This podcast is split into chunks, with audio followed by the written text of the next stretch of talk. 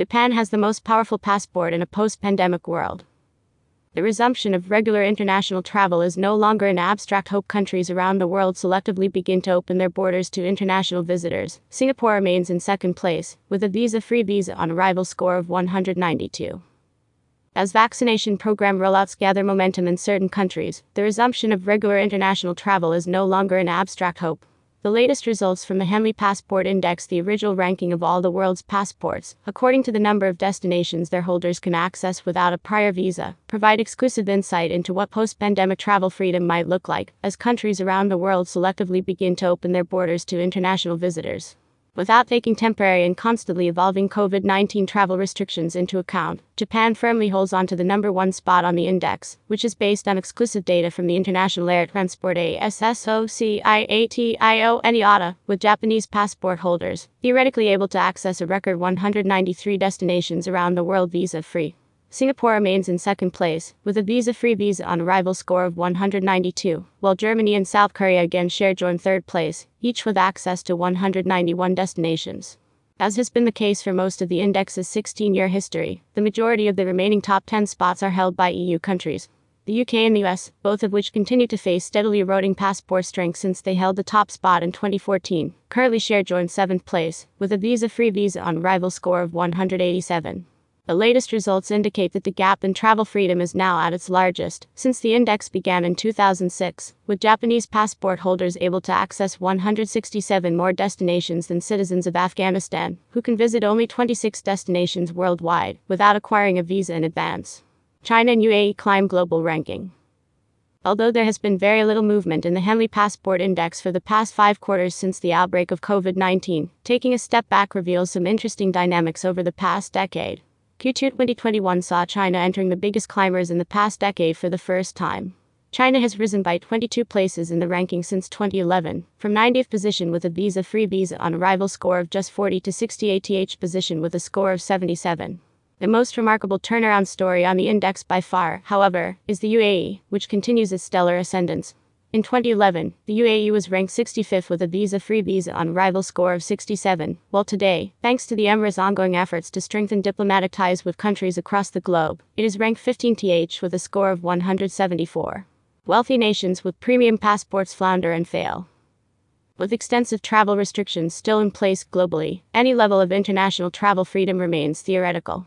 It is somewhat ironic that Japan is ranked first, which effectively means its citizens are the most welcomed in the world, yet recently made the difficult decision to bar spectators from abroad from the rescheduled Olympic and Paralympic Games Tokyo 2020, now planned to commence in July. But with the rollout of mass vaccination programs in certain wealthy and advanced economies such as the EU, the UAE, the UK, and the US, global mobility will soon be a possibility again for some for citizens of developing and emerging economies, where vaccine rollouts are much slower, and where passports tend to offer far less travel freedom in general, the future looks decidedly less rosy. Global war for talent supercharged by COVID. Looking ahead to what the rest of 2021 holds, experts commenting in the Global Mobility Report 2021 Q2 release today suggest that adaptability and responsiveness will be critical to the survival and success of countries and individuals alike. The second half of the year may well see millions of people scattering again, the shifting patterns of migration in the post COVID world when it comes will be nonlinear and perhaps unpredictable.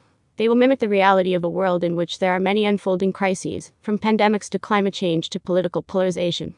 Countries facing fiscal pressures as well as skilled labor and investment shortages will seek to attract and recruit everyone from startup entrepreneurs who can stimulate innovation to doctors and nurses who can boost public health services.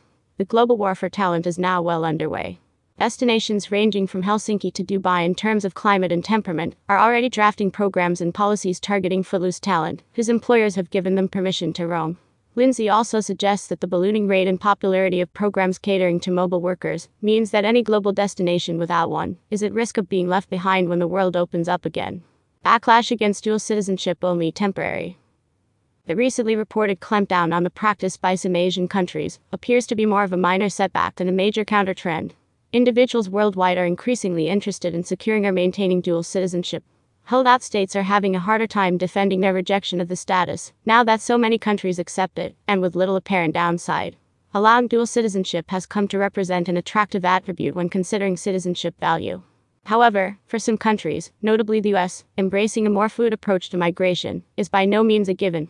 The current polarized political environment means THAT immigration reform faces significant headwinds, with strong resistance from Republicans to President Biden's ambitious plan.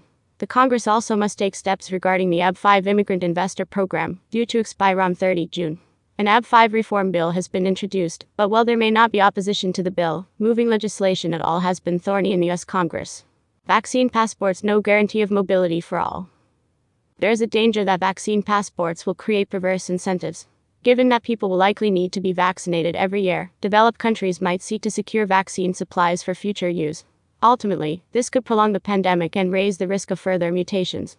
There is also no scientific consensus on how long immunity from COVID 19 will last after receiving a vaccine, or over whether vaccines actually prevent the spread of the virus the countries able to vaccinate their populations relatively rapidly will also facilitate their citizens' higher mobility and attract visitors for business and leisure, while countries that are facing conflicts and those that lack funding to ensure adequate storage and efficient distribution of vaccines will lag behind in easing mobility restrictions.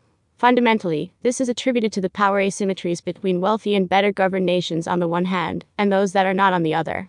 While vaccine passports may at first appear to be a convenient shortcut for increasing cross border mobility, the road to their application is paved with numerous major hurdles. In the EU, it is doubtful that all the member states will reach an agreement on this issue before the herd immunity induced by the vaccination campaign will make it redundant. This, however, does not rule out the possibility that a subset of countries could strike bilateral agreements with EU member states and other nations. The recent call for a global treaty for pandemics, made by 24 world leaders, including those of France, Germany, and the UK, is a glimmer of hope for future solidarity. A changing Middle East and urgent bid to revive economies. The recent marked changes to visa policies in the Middle East come as states in the region jockey for greater influence in a post coronavirus order. The UAE's recent announcement that certain expatriates could receive Emirati citizenship UAE endeavors to expand eligibility for Emirati citizenship and long term residence are part of a concerted effort to retain and attract the talented expatriate residents needed for a robust economy. Elsewhere in the region, Iraq has begun to relax its highly restrictive visa policies, recently announcing that citizens of over 35 countries, including the US and the UK, may obtain a 60 day visa on arrival. These waivers, however, are unlikely to be reciprocated in the near future. Iraq's government hopes that the new measures will stimulate tourism, encourage investments, and create employment. However, ongoing security challenges and persistent protests are likely to weigh on investor confidence and dampen demand for tourism. The COVID 19 pandemic has frustrated the hope of a new normal for Africa and will most likely define the progress of human mobility and commerce for at least another year. New waves and variants of the disease, challenges in vaccine rollout, and bureaucracy have closed borders across the continent and stalled or halted travel, and trade some countries will not receive widespread vaccination coverage. Before 2023, the implications for mobility of Africans, trade, and tourism are huge. Appeal of investment migration surges amid ongoing volatility. Countries offering residence and citizenship by investment programs continue to perform very well on the Henley Passport Index, with Malta being a prime example in ATH position with a visa free visa on arrival score of 186, an increase from its score of 184 in January's index. Other top performing investment migration program host countries include AUSTRIA, ranked 5th, with a visa free visa on arrival score of 189, AUSTRALIA, ranked 9th, with a score of 185, PORTUGAL, ranked 6th, with a score of 188, St. Lucia, ranked 30th, with a score of 146, MONTENEGRO, ranked 44th, with a score of 124, and THAILAND, ranked 65th, with a score of 80 there has been a significant spike in demand for investment migration programs as entrepreneurs and affluent investors seek to overcome the lifestyle limitations and corporate and financial risks of being restricted to a single jurisdiction. It is clear that diversifying country risk has become a priority in terms of personal access rights, as well as financial and property investment. Even high net worth individuals from advanced economies with premium passports and world class healthcare systems are now looking to create portfolios of complementary citizenship and residence options. They all share the same intention to access health security and optionality in terms of where they can live, conduct business, study, and invest for themselves and their families.